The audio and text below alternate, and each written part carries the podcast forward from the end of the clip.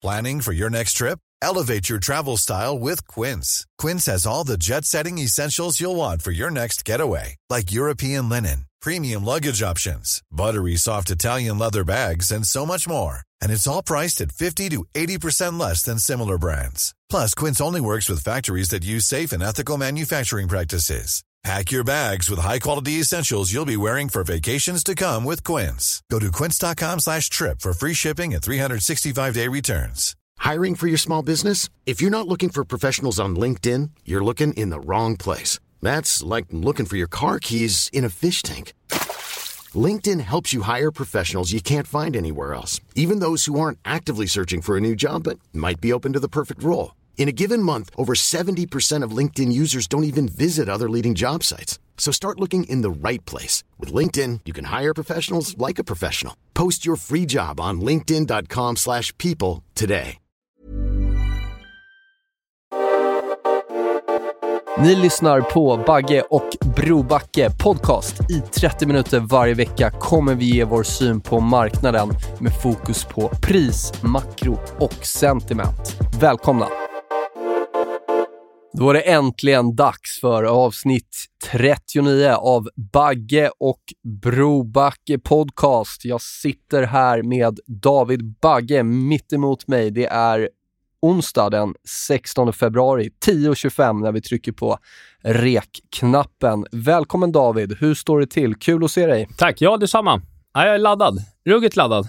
Det är inte så här, annars jättekul att vara småbarnsförälder på, i februari, men, men, men eh, nu har vi några dagars mellanrum här där vi ska passa på att spela in podd och jobba och grejer. Ja, nej men håsa inte scenariot för mig, gör inte det. det är i och för sig ett år kvar tills nästa, men absolut. Ja. Du, eh, händer, händer grejer, volatilitet. Sen Mm. förra veckan så har vi sett eh, lite risk-off på börsen, framförallt i, i slutet av förra veckan. Eh, studsar igår, eh, ganska bra studs, så, så liksom eh, tekniska nivåer håller fortfarande ihop om vi kollar på Europa och Stockholm och, och, och till viss del även USA, även om tech fortsätter att ha det tungt. Det hänger mycket ihop med räntetraden. Räntor har fortsatt upp sedan förra veckan. Eh, nya högsta i räntan, både tyska tioåringen och amerikanska tioåringen och de ligger just nu och pressar på de nivåerna. Eh, vi ser en fortsatt stark råvarutrade i, i både energi och basmetaller och, och ags. Eh, så så eh, det, det är väl liksom rent prismässigt vad som har hänt eh, sen förra veckan. Eh, men, men du brukar ju alltid ha gjort en, en liten summering här och när jag läste igenom den innan avsnittet här så fick jag klart en känsla av att du, du är lite bäsigare. Mm. Än, än, eh, Ja. Även om du har haft en långsiktig bäsig bild Ja. så känner jag att du, du, det, men du ska få berätta Nej, men själv. det är helt, men, men det liksom, är helt korrekt, eh, Maestro. Det är, eh, det är så att jag tycker, väldigt kortfattat så tycker jag att Laborerar vill, både du och jag laborerar med en bra studs från eh, januari botten. Och det, det, det, och jag menar, I USA är det faktiskt upp 6% sen bottennivåerna. Så, här, så det är inte liksom, det, det är okej. liksom. Jag hade hoppats att det kunde varit mer nu i mitten av februari, men det är okej. Eh, däremot så tycker jag att Europa, som var nere och bounceade på stödet igen från januari i måndags. Alltså jag tycker att Europa och Sverige borde vid det här laget, givet liksom rapportperioden, jag trodde det skulle varit mer varmluft i börsen när vi riktade blickarna från centralbankerna in mot fundamenta igen. Men man har inte liksom fått betalt för rapporter. Bra rapporter har inte liksom eh, gått upp speciellt mycket och om något har det ju faktiskt varit ganska negativ risk-reward att eh, rapport, eh, syna rapporter i den här perioden. Så jag, jag, jag tycker att det för att göra en lång historia kort, jag kan lägga ut orden lite mer sen, så, så tycker jag att det är liksom, det börjar bli hängigt. Det börjar bli hängigt. Det behöver inte betyda att det ska liksom rakt ner här idag, men, men jag tror att det är liksom, ja, jag hade velat se mer styrka vad vi, där vi är nu i mitten av februari än vad vi, än vad vi ser. Men eh, en liten recap då från förra veckan. yes. Det som kom då, eh, efter eh, vi spelade in med Sarve på onsdagen, det var ju inflationssiffran under torsdagen då, som eh, i och för sig inte var någon sån här liksom jättesiffra. Den- Den var ju eh, något över konsensus, eh, men, men, eh, men eh, ja, konsensus har i alla fall kommit ikapp och också liksom eh, har höjt sina prognoser på, på inflationen. Så att det var ingen sån här jättebit. Men ändå fortsatt stigande eh, inflation, eh, helt klart, och starkare siffror än väntat. Eh, vi såg eh, ytterligare kreditspreadar som drog isär i Europa eh, fram, till, fram till i måndags i alla fall. Då eh, på, på ny oro för invasionen i Ukraina. Eh, de har då kylts av nu de sista två dagarna, men, men det, kreditspreadarna fortsätter totalt sett att spreada isär. Eh, och jag tycker liksom att, jag menar, Europa och allting fram till liksom torsdagen så där, såg hyfsat bra ut fram till fredagen. Eh, men sen efter europeisk close på, på, på fredag kvällen så, så kom ju nya uppgifter om Ryssland och Ukraina och så här, så att gjorde att vi öppnade riktigt eh, blodrött i, i, i måndags då. Eh, faktum var att det var en ganska bred risk-off. Eh, vi såg ju dollarn stärktes, eh, vi såg eh, government bond fick en bid, eh, långränta ner. Det har ju sen bouncat tillbaka då. Eh, men ändå, det var ett risk, risk-off-move där i, i, i måndags och det är väldigt skönt att se att vi liksom har studsat bra, bra sen i måndags. Då. Eh, men, men alla de här liksom starka nedgångarna, men när vi sitter här idag och spelar in onsdag, klockan är halv tolv, då är det fortfarande liksom en och en halv procent upp till där vi var i, i torsdags vad gäller då svenska börsen och så här. Och jag tycker att den här eh, generellt, generellt sett att januaris lägsta nivåer i även både USA, Europa och Sverige, de, de är liksom väldigt viktiga att de håller. Eh, framförallt, liksom, tittar man på det, för det är en väldigt lång konsolidering som har pågått under många, många månader. Och skulle du få ett kraftigt bryt under den, ja då minskar ju sannolikheten drastiskt att vi skulle upp och testa några nya toppar, utan då blir det ju liksom en nästa större bounce typ i april kommer ju sätta i så fall en markant lägre markant lägre topp, kanske upp till som dagens nivå. Då. Och det gäller ju åt båda hållen. Ja, absolut, det gäller åt båda hållen, ja. Precis. Ja, ja, nej, annars så tittar vi på Fed då. Vi har ju ett uh, Fed minnesprotokoll här onsdag kväll. Uh, nu prisar ju marknaden in 66% sannolikhet att vi får en 50 punkters höjning i, i mars vilket är en väldigt stor skillnad från i början av februari där samma siffra var sannolikhet på 9 då. Och Fed-ledamöterna är ute och pratar i vanlig ordning, liksom mellan möten och efter möten och så. Och eh, Bullard var ute senast här i, i dagarna och eh, sa ju att även om bara jag är en person i kommittén så vill jag se 100 punkters höjning fram till sommaren. Och om något så vill han att man ska vara mer front-loaded, alltså att man med andra ord förespråkar en, en, en, högre höjning redan i mars för att sen liksom köra 25 punkters därifrån då fram till sommaren. Då.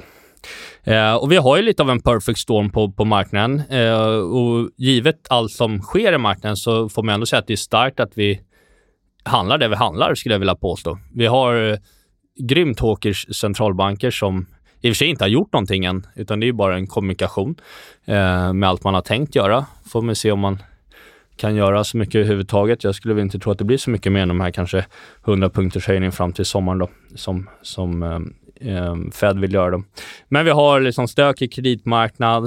Eh, vi har eh, Rysslandssituationen. Skulle ju bli väldigt förvånad om man gick in i Ukraina egentligen. Eh, jag tror Ryssland själva har ju rätt mycket sanktioner på sig, kommer att få det direkt och de blir en, liksom, kortsiktigt den stora förloraren på det hela. Men det skulle dock vara en game changer för börserna, för då skulle nog förmodligen de här eh, viktiga stödnivåerna brytas ganska markant och vi skulle få en ganska bred risk-off. Eh, vilket skulle då göra den här liksom mer technical damage i graferna som vi inte har sett ännu. Mm. Uh, och det, det, det scenariot tror jag ändå man får ta höjd för. Uh, så att, och jag säger inte att man liksom behöver vara kort marknaden här, inte alls, det är inte vi heller. Men det vi gör här på, på de här uppställen nu från i måndags, det är ju att uh, dra ner risken i förvaltningen. Framförallt genom att stänga de säljoptioner som vi ställde Eh, på nedsidan i, i, på raset i januari för att finansiera calls. Vi rider kvar med calls, men liksom rent riskmanagementmässigt kapar liksom de här som kan göra riktigt ont om börsen skulle tappa liksom, eh, ordentligt på kort tid. Då. Eh, så det är väl det vi, det, det är väl det vi, vi gör. Och, eh, nej, jag tror liksom att Sen får vi se om det sker i, i början av mars eller liksom senare, men då jag fortfarande liksom är ju skarp bäsa på helår så tror jag dock att det är en tidsfråga när de här stöden sprängs. Liksom. Uh, om jag ska ta på mig andra, om jag ställer mig på andra sidan nu då. Jag var faktiskt lite köpare här i, i, i måndags mm. på... Jag, jag, jag ska vända på det och säga så här. Jag bryr mig inte... Eh, jag bryr mig aldrig om liksom vad som kommuniceras från Fed och, och så vidare och, och, allt prat om inflation, utan jag kollar ju på priser och, och eh, för mig du har S&P 500 prisat mot TLT, eh, bryter upp mot nya all time highs. Eh, inte ett risk-off-tecken i mina ögon. Du kan göra samma lek med OMX och prisa det mot TLT. Bryter upp över ett 14-årigt motstånd. Eh, om vi tar specifikt då, då eh, eh liksom eh, en marknad där dels du har liksom ett krigshot, du har ett, en sentimentsläsningar som vi pratade om sist, som är då sämre än under största covid-kraschen. Du, du, har liksom alla, alla worries Eh, och att vi inte bryter ner på det. Mm. Nu börjar du dessutom få en sjunkande dollar. Eh, du börjar se sådana som alltid eh, liksom är bull och håsar eh, som, som börjar liksom ta in portföljskydd här nere på, på botten nu. Eh, jag, jag ser inte att någonting i det tekniska har förändrats. Tech är fortfarande dåligt, ja, för räntor går upp. Men, men liksom historiskt är inte stigande räntor, en sjunkande dollar eh, och, och liksom e-, ett rejält bäsigt sentiment. Det är ju liksom ingen eh, säll, det är ju sällan eh, någonting som så det ser ut när vi är på väg att liksom braka neråt. Nu sitter jag typ, om vi bara tar som exempel, så här, kortsiktiga spekulanter, kolla på DAX, över 70% är korta. Mm. Eh, så, så, att jag, jag tycker liksom inte att om vi bortser från allt det här snacket och, och, och liksom, eh, nyhetsrubriker och, och, och allt det där, så stiger räntor, råvaror stiger, dollarn sjunker, sentimentet är bäsat eh, kvantitativt och kvalitativt också kan man hävda. Eh, det, det, det, det är gärna en marknad jag, jag är lång i. Ja, men det, eh, podden blir ju som bäst när vi har liksom eh, inte sitter och kammar varandra med medhårs, höll jag på att säga. Men, men jag, jag tror som vanligt, det, det kokar ner till tidsperspektiv. Liksom. Ja, men också lite uh, vad du äger. Alltså jag fattar nej, men så att alltså. Så här, 70% av aktierna på Nasdaq är, är ner mer än 20%. Folk frågar när ska vi in i en bear market? Ja, men äger du techaktier, då är du i en bear market. Ja, sedan länge. Och då är det klart att, du, du, du ex, tycker, att man tycker att det är extremt jobbigt just nu. Men, men det är ju då är, man, då är man ändå ganska selektiv i vad man äger. Eh, för du har många fickor av styrka eh, världen över. Eh, det finns i banksektorn, det finns framförallt i energisektorn, vi ser det i råvaror och så vidare.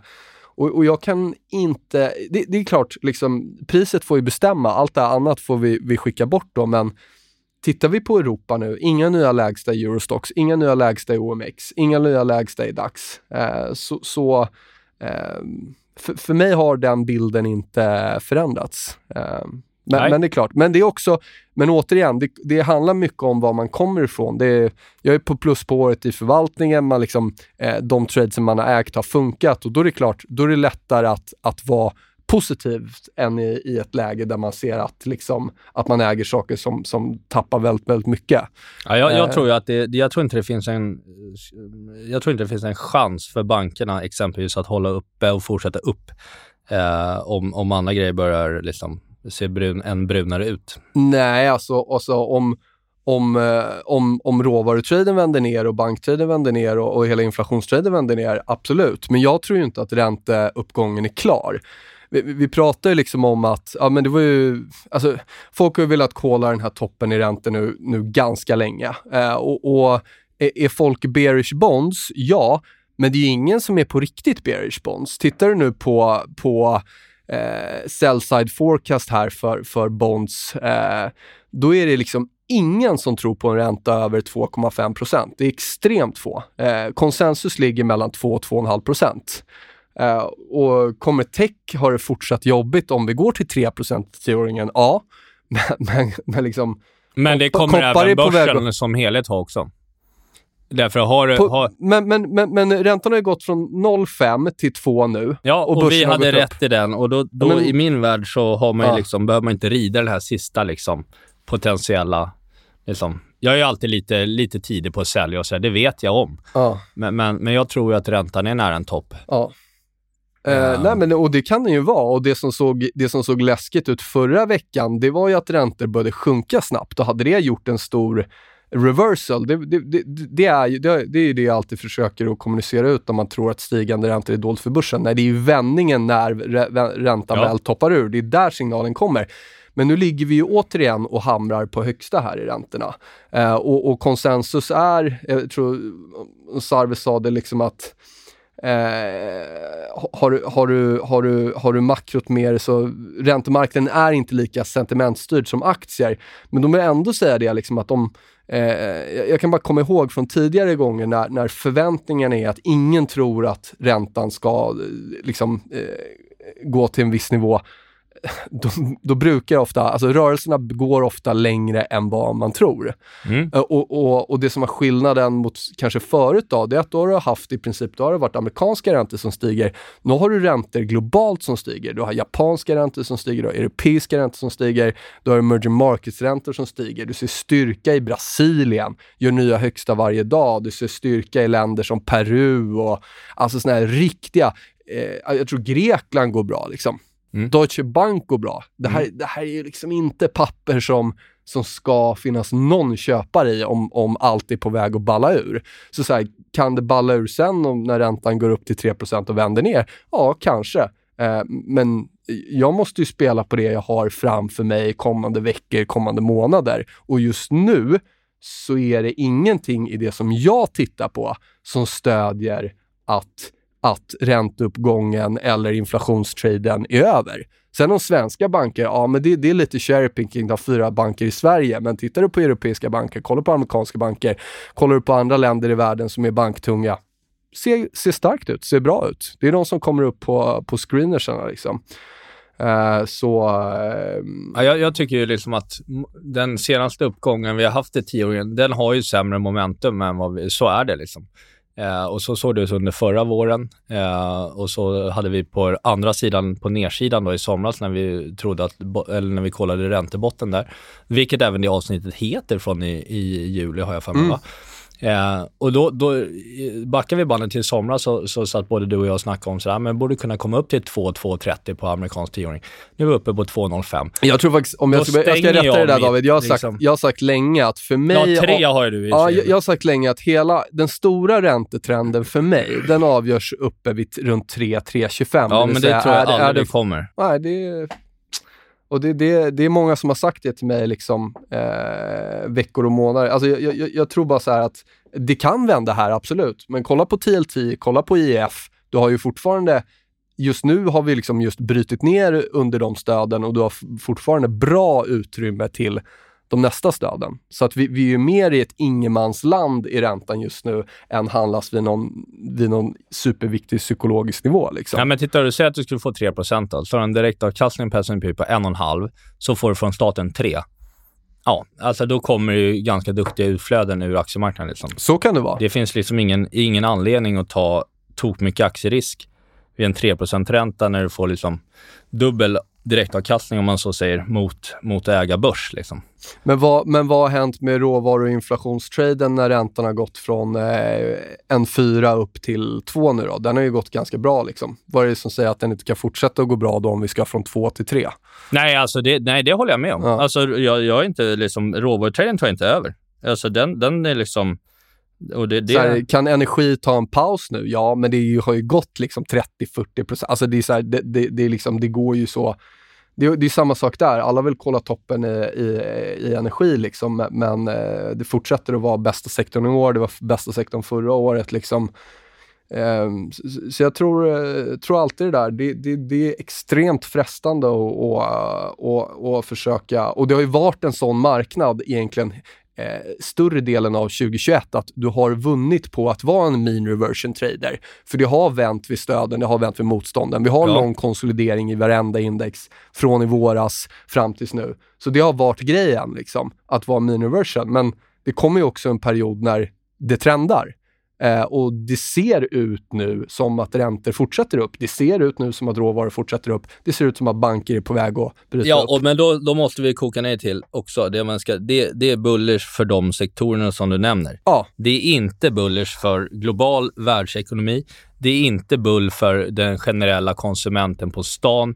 Inget av det är bullish med stigande liksom, råvarupriser. Det är inte bull för företagens kostnader och räntekostnaden för gemene man är inte heller bullish.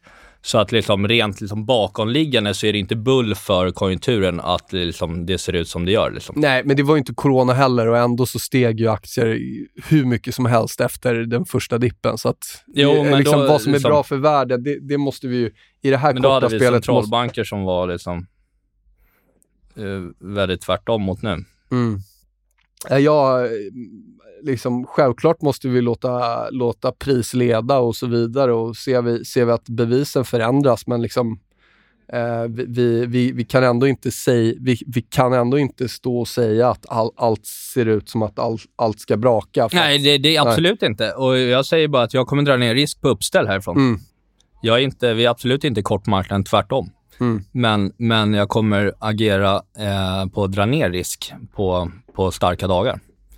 Eh, lika väl som att jag liksom tycker det är kul att köpa på svaga dagar. Mm. Nej, men och, sen, och sen så ska vi liksom uh, återigen då, då om, om vi ser räntor går från där vi är nu upp till 3% i amerikanska tioåringen och ser tyska tioåringen gå till 1. Ja, men det är klart att eh, det, det, det kommer ju vara en fort, fortsatt drag på tech och tillväxt. Så är det ju. Så är det ju. Eh, och eftersom att de flesta antingen äger tech eller så äger man då passiva strategier, alltså typ S&P 500 som innehåller väldigt mycket tech, då blir man ju lite drabbad av det, såklart. Så är det ju. Eh, och återigen, 70% av aktierna är ner mer än 20% på Nasdaq. Så att, men med det sagt inte eh, så att det inte kommer finnas liksom, eh, saker som kommer funka väldigt bra i en, i, i en uppåtgående räntemiljö.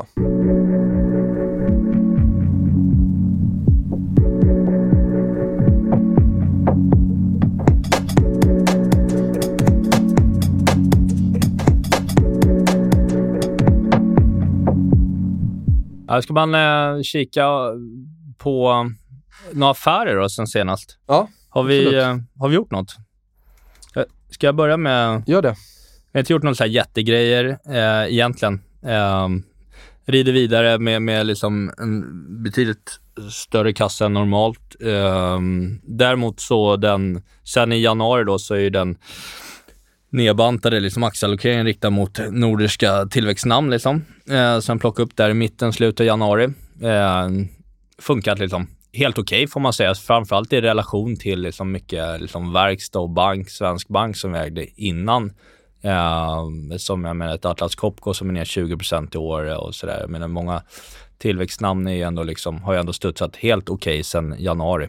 Eh, men eh, nej, annars så som jag sa stänger ställda säljoptioner då för att dra ner på, på rent riskmanagement alltså. Eh, och eh, jag menar, vår aktieandel i förvaltningen är 0,7 i år, 0,5 i dagens rörelse.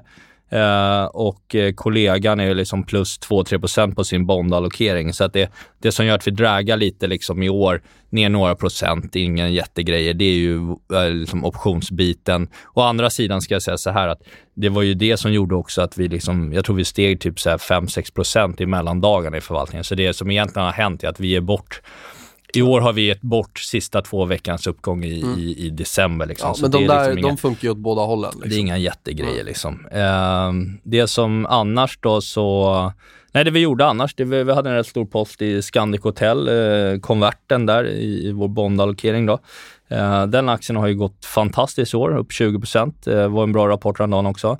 Eh, så att eh, kollegan då, Daniel har eh, sålde eh, Eh, vår, mm, större delen av vår allokering i, i den i eh, i, i dagarna här. Eh, blev en avkastning på 20 i, i år på den, så det är ju fantastiskt. Eh, faktum är att eh, han hade ju en performance i Corp Bonds förra året, nordiska Corp Bonds, på 18% Och det är klart, så tittar man som aktiefolk och många liksom bokade hem vinster på så här, 60, 70, 80 upp förra året. Men i bondvärlden, om man tittar på liksom någon benchmark, vad andra nordiska high yield-fonder gjorde, bra. så låg många, liksom, ja exakt, så låg många kanske mellan 5-10 upp. Eh, och, och du vet att jag la upp en grej jag la upp en grej på Twitter här. Kollar man, på, kollar man sen i februari förra året fram tills nu, då är ju 95, alltså det är i princip alla stora eh, räntefonder i minus ja, på den perioden. Ja, exakt. Eh, just det... för att man kan bara vara long bonds. Men är, är, han, är han kort bonds också eller vad, eh, kan han vara Nej, han, är, är, han är bara vass. Riktig stockpicker på eh, nordisk uh, high yield kan man mm. säga. Ja, det står ju verkligen Bra ut i resultatet. Liksom, uh, räkna på bolagen och vilka som bör klara sig bra. Uh, nej, så det är väl liksom Sveriges uh, Jeffrey Gunluck som han har firman ihop med. Så det är ju uh, mycket fel. glädjande. Nej, ja. det är inte helt fel. och han fortsätter ju leverera faktiskt även i år, så det är ju fantastiskt. Ja, men det som jag gjorde då, jag hade väl 66% allokerat här inför, inför den här veckan, så jag adderade lite på de positioner jag redan hade i Europa mm. och lite Australien och Japan och lite eh, kort dollar och sådär. Mm. Så att, men jag planerar väl att öka det här om jag ser att det, det, eh, det fortsätter. Jag tycker starten på veckan är bra ändå. Mm. Eh, mm. Så takta på bra liksom plus på året och när jag jämför med, med jag är en så kallad riskklass 3 då, mm. Eh, mm. så vågar jag påstå att jag hittade eh, ingen annan som ens är närheten av mitt resultat Nej, jag drog igång. Så det är kul.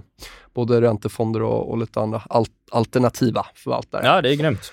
Eh, men, men ja, vi är liksom... kort dollar också förresten, höll ja, på. Det ska jag inte glömma. Vad tog ni det mot? Eh, mot seken. 9.31 i fredags. Mm. Eh, låg lite back där i måndags, som var uppe på 9.35. Men, men eh, vi gjorde en trade där på...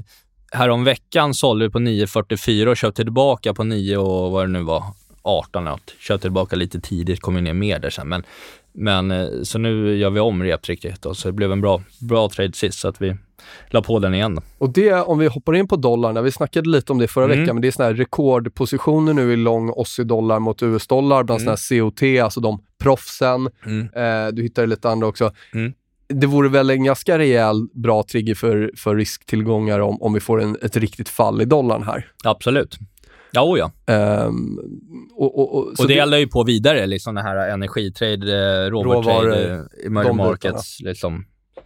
Uh, nej, absolut. Så det är framförallt de som borde liksom, ja, och globalt risksentiment generellt liksom.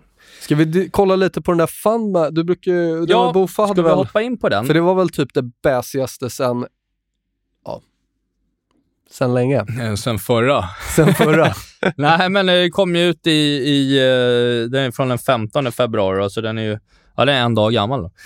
Eh, Februari-servyn. Eh, och eh, man kan väl sammanfatta med bottom line att eh, investerare globalt är, är bearish. Och då kan man ju säga då, vilka är det som svarar i den här enkäten? För det kan vara bra som lyssnare att bara veta vad det är för några som, som, som svarar då.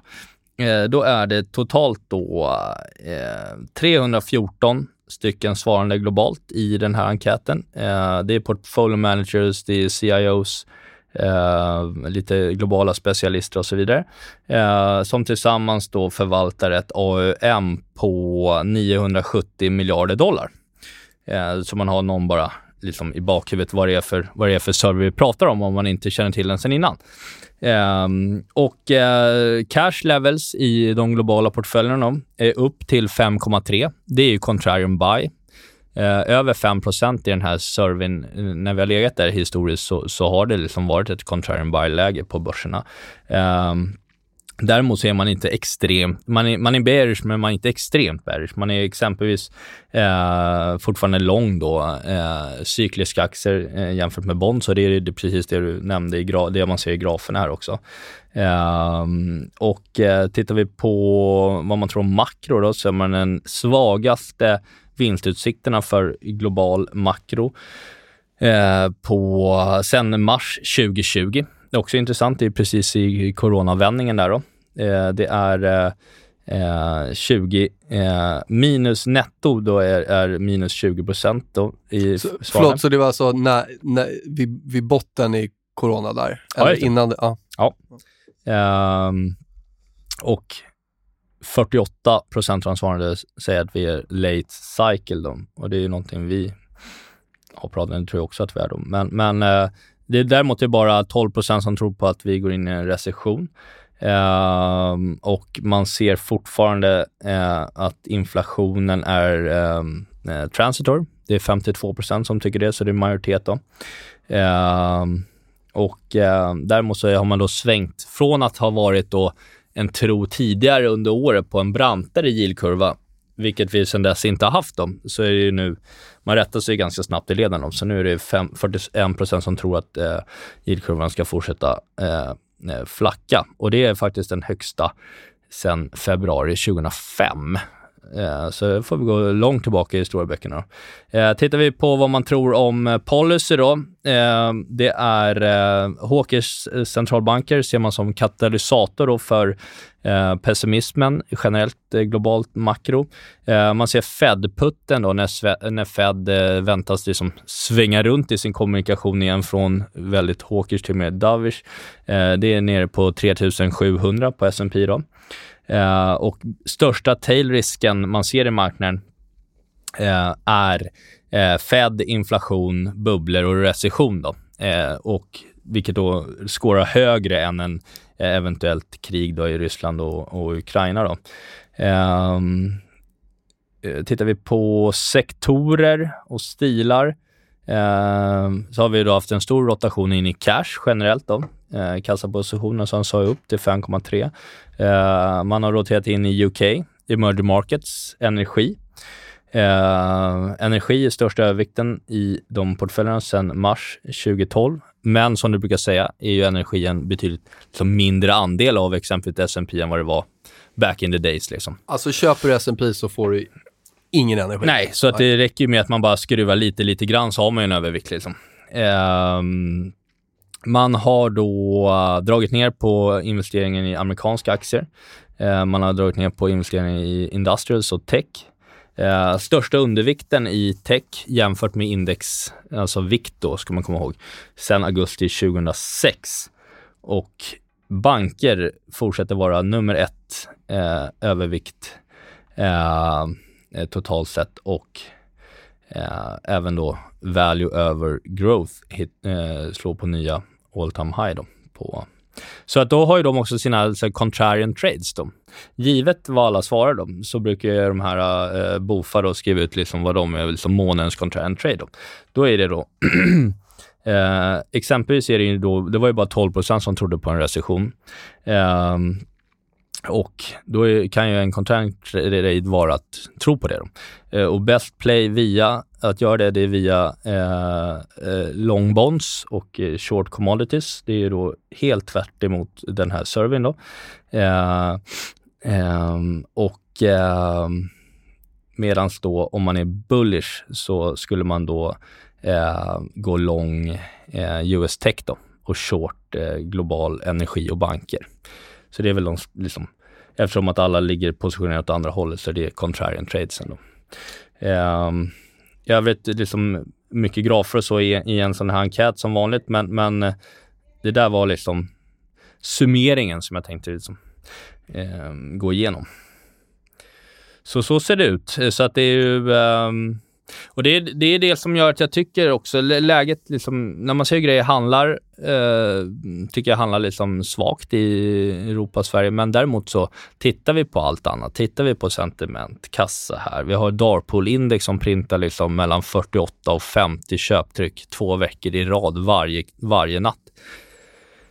Det gör ju liksom att jag jag blir förvånad om det skulle bara braka ner just här. Jag, liksom, förmodligen så i en bästa värld bryts inte heller då januarilägsta under mars utan för liksom eh, trumma på uppåt till april. Men jag tror ändå vi står för svagare tider sen då. Men, men eh, eh vi har en optionslösen på fredag.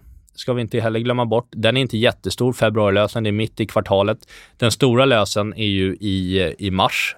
Kvartalslösen, eh, quadruple witching. Eh, då är det väldigt mycket puttar, otroligt mycket puttar i marknaden som går till lösen i mars. Eh, vilket, om de stängs, inte rullas vidare eh, till liksom april, juni och så vidare, så eh, vore det en, en klar bullish katalysator för börsen från eh, lösen i mars upp i april. Helt klart. Men, men det, det får vi se lite hur världen ser ut. Eh, då. Ja, det är tredje fredagen i mars då, ja. så vad kan det vara? 18, 19, 20 mars någonting va? Um...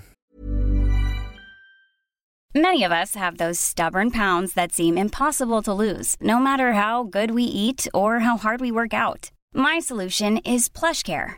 PlushCare is a leading telehealth provider with doctors who are there for you day and night to partner with you in your weight loss journey. They can prescribe FDA-approved weight loss medications like Wagovi and Zepbound for those who qualify. Plus, they accept most insurance plans. To get started, visit plushcare.com slash weight loss. That's plushcare.com slash weight loss. I'm Sandra, and I'm just the professional your small business was looking for. But you didn't hire me because you didn't use LinkedIn jobs. LinkedIn has professionals you can't find anywhere else, including those who aren't actively looking for a new job, but might be open to the perfect role, like me. In a given month, over 70% of LinkedIn users don't visit other leading job sites. So if you're not looking on LinkedIn, you'll miss out on great candidates like Sandra. Start hiring professionals like a professional. Post your free job on linkedin.com/people today. Det var lite det var ändå ett tag sedan tycker jag vi snackade rena liksom, du vet indexnivåer, punkter och så vidare. Mm. Inte jättekonstigt med tanke Nej. på att vi har handlats i samma range ja. som i våras. Nej, det är inte men, men det kan vara värt att nämna dem igen. Nej, det är inte jättekonstigt. Och vi har inte fått några frågor om det heller på Nej. Twitter. Kan ni snacka om det? Men, så därför tänkte jag göra det. Ja, bra.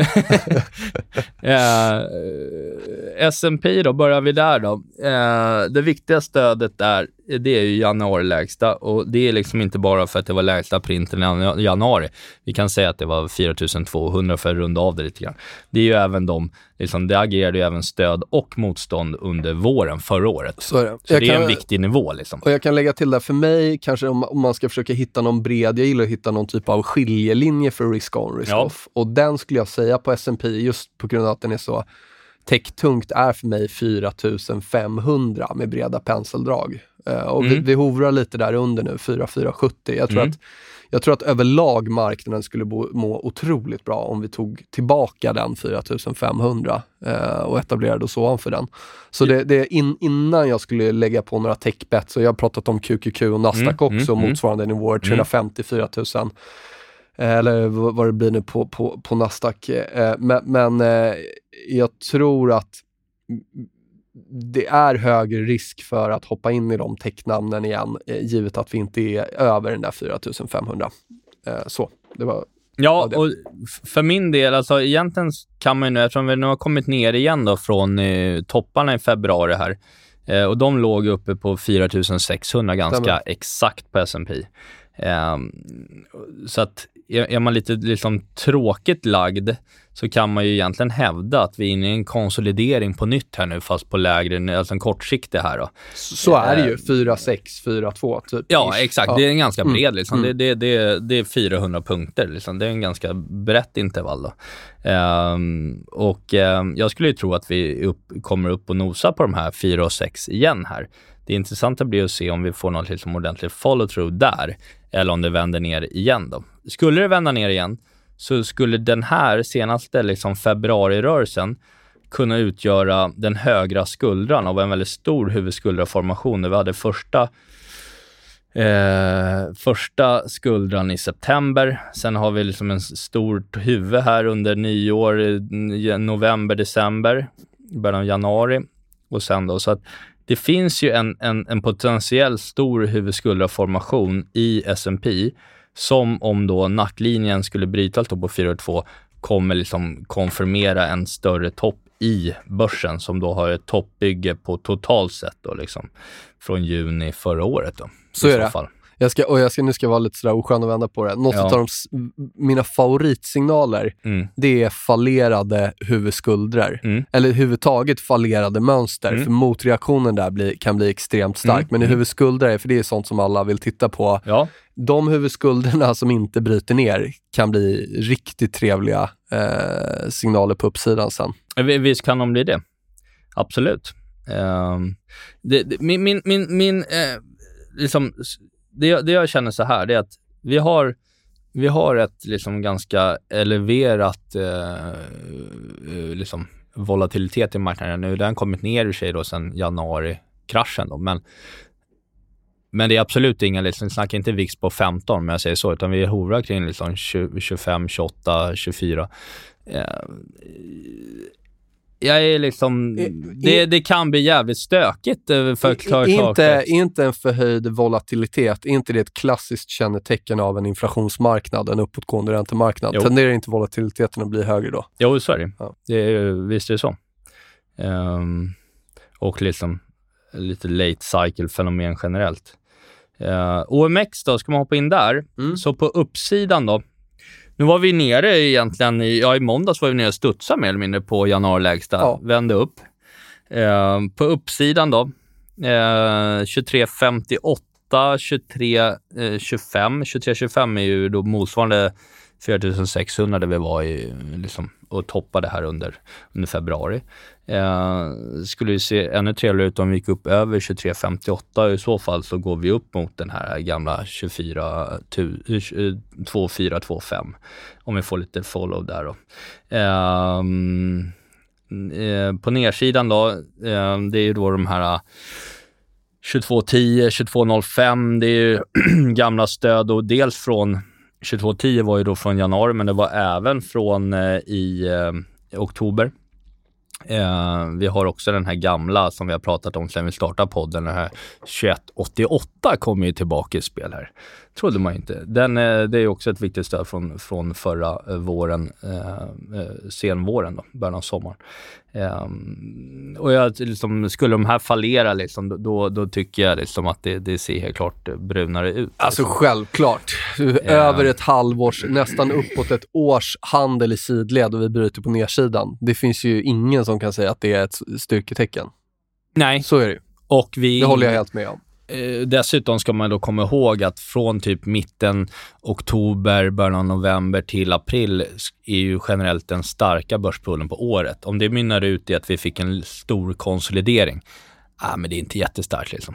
Eh, sen får vi se, det kanske inte blir så i år, men, men, eh, eh men, men jag tror liksom att vi eh, ska ner mot typ 1900 eh, eh på OMX vart det lider.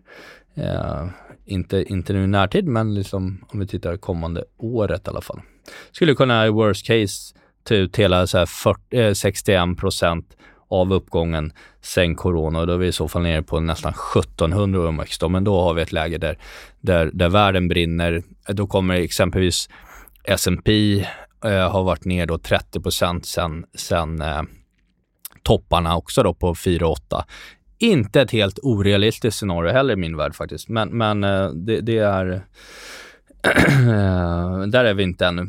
Eh, Stocks 50, lite samma mönster som eh, vi har i, i, i, i Sverige. Det är de här 4040 eh, eller 3990 på nedsidan eh, som är stödet. Också gamla stöd sedan förra året. Eh, det var stöd nu i, i, eh, i, eh, ja, i måndags egentligen var vi nere och studsade på oktoberbotten.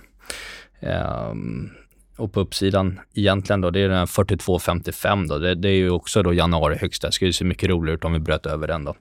Eh, DAX ännu tydligare stöd på nedsidan ska jag säga. Det är 14 845. Den är, den är en nivå där vi har varit och studsat under flera gånger förra året och senast då i måndags. Eh, så den, den är ju eh, väldigt eh, markant. Då. Intressant att lägga till med DAX där bara är att vi hovrar just nu vid den där apriltopparna. Ja. Runt eh, 15 500. Ja. Lite drygt då. Så det det är ehm. liksom, eh, det är volatilitet, men zoomar vi ut så är det ett stillastående EKG. I princip. Så är det. Lite halv, halvsekt sådär. Eh, om man bara tittar på, på index. Om man liksom loggade in på sin depå för första gången nu sen i april så har det inte hänt så jättemycket om man äger en, en liksom ett, ett index. Eh, och så tycker man inte alls att det var speciellt farligt. Men sitter man vid skärm som vi gör så ser det lite stökigare ut. Eh, Move index då, det är ju VIX på bonds. Ehm, den fortsätter ju stiga, gjorde ju egentligen en ny högsta sedan väldigt, väldigt länge eh, i, eh, ja, sedan egentligen våren eh, 2020. Inte liksom uppe vid coronakraschen, men, men trendat uppåt egentligen från september. Eh, Medan som vi har VIX å andra sidan då står ju egentligen kvar i sin stora liksom, konsolidering Eh, VIX är ju mer liksom mean reverting, liksom. men, men där har vi ju en ganska liksom tydlig, så här på, har vänt vid 35 ungefär och sen gått ner till 15 igen upp till 35 då, medan det här Move-index då har ju fortsatt stiga. Eh, och eh, historiskt då har de där följts åt bättre än vad de gör nu senaste eh, halvåret. Eh, även om VIX då har, i och för sig också då, eh, står ju högre än vad det gjorde i september. Men, men det är inte en trend, VIX trendar ju inte på det sättet. Men VIX en, är liksom, reverting. Lite varningstecken ändå i min bok att bondvollan inte liksom är så pass eleverad i alla fall. Eh, titta lite flöden. Kan vara kul att se. Uh, generellt sett om vi tittar på risky assets mot safe assets eh, vilket då skulle kunna ses som bonds exempelvis, så är det fortsatt bra tryck in i aktier. Eh, vi har faktiskt på fyra veckors rullande eh, har vi faktiskt aldrig sett så här stort inflöde i aktier mot, eh, jämfört med safe assets. Då. Senaste månaden är inflödena över 200 eh, miljarder dollar in i aktier eh, mot, eh, jämfört med bonds. Då. Så, så det är bra tryck in i aktiemarknaden. Och det är ju intressant. Då. Ska man bli contrarian eller ska man vända på det och säga att okej, okay, men de här graferna jag pratade om, eh, S&P mot TLT och, och, och OMX mot TLT, mm. eh, är det inte en effekt av att du får mer stryk genom att vara lång bonds just jo. nu än att vara lång aktier? Vad jo, är alternativet? Alltså.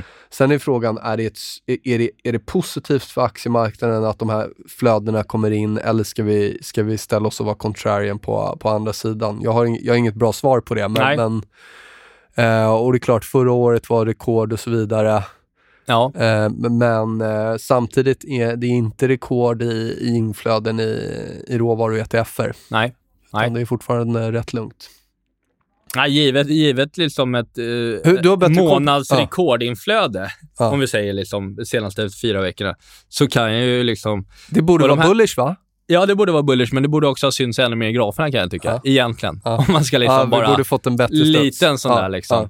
Uh, det är uppenbarligen någon som ligger på andra sidan också. Och det har vi ju typ alla trendföljare, CTAs och så här, är ju liksom Market kortare här. Liksom. med gam, negativt ja, gamma och så vidare. Ja, exakt. Men, men tittar man bara på flödesgrafen kan man ju tro att liksom även ett typ ett S&P eller ett Europa skulle mm. vara på liksom all time high, mm. vilket vi liksom inte är. Uh, aktieutlåningen då, uh, tittar vi på hur mycket som är utlånat av SPY-ETFen till blankningar Eh, har ökat under året, inte speciellt konstigt. Det, folk blir ju ofta bäsade när, när börsen går ner. Eh, 4 ungefär är, är, är blankat nu utav SPY-ETFen. Det är upp från 2 vid, vid årsskiftet. Då. Men det är samma, där, det är inget som sticker ut i, liksom, i historiska ordalag. Liksom, mellan, liksom, Tittar man januari 2018 till idag så har vi liksom pendlat någonstans mellan 1% utlånat eller i coronakraschen var det 7% liksom. Så det är liksom mid, mid-range. Ehm, såg en också på eh, lite recessionsindikatorer. Eh, många tittar ju på eh, 10 år minus 2-åring. Eh, och man kan även titta på 10 år genom 3-åringen. Eh, och de, de två har liksom de bäst track record historiskt att forecasta en, en amerikansk recession. Då. Eh, och de där viker ju neråt. Liksom. Men tittar vi på lite bredare eh, indikatorer så är det faktiskt inte, inte sådär att grejer skriker recession, utan eh, eh, yieldkurvorna, ja, där har vi liksom, liksom eh, lite förhöjda risker för recession om man säger så. De har ju inte liksom inverterat de klassiska i alla fall. Eh, men tittar vi ISM Manufacturing Index, eh, låg odds för recession där den står nu. Eh, Federal Reserve Policy, ja den är ju då något förhöjd då. Eh, payrolls eh, genom jobless claims låg. Eh, Consumer confidence däremot, däremot förhöjd, för den börjar vika ner ganska kraftigt. Eh, tittar vi på bostadsbyggande, eh, antal bygglov, eh, fortsätter upp. Den är alltså låg. Eh, varulager mot sales, också låg. Eh, vinsterna i bolagen, låg. Corporate bond spreads, låg. Kopparpris, låg. Eh, gold silver ratio, låg. Däremot så är det flera av de här som ändå ligger som direction of odds som increasing då. Men, men det är ingenting nu som skriker att det ska komma någon recession på de flesta ställen då. Eh, ja, det var väl egentligen det. Det var det lilla. Ja, det var nog inte så mycket mer jag hade. Eh, det blir par spännande, det blir som vanligt par spännande veckor framöver här.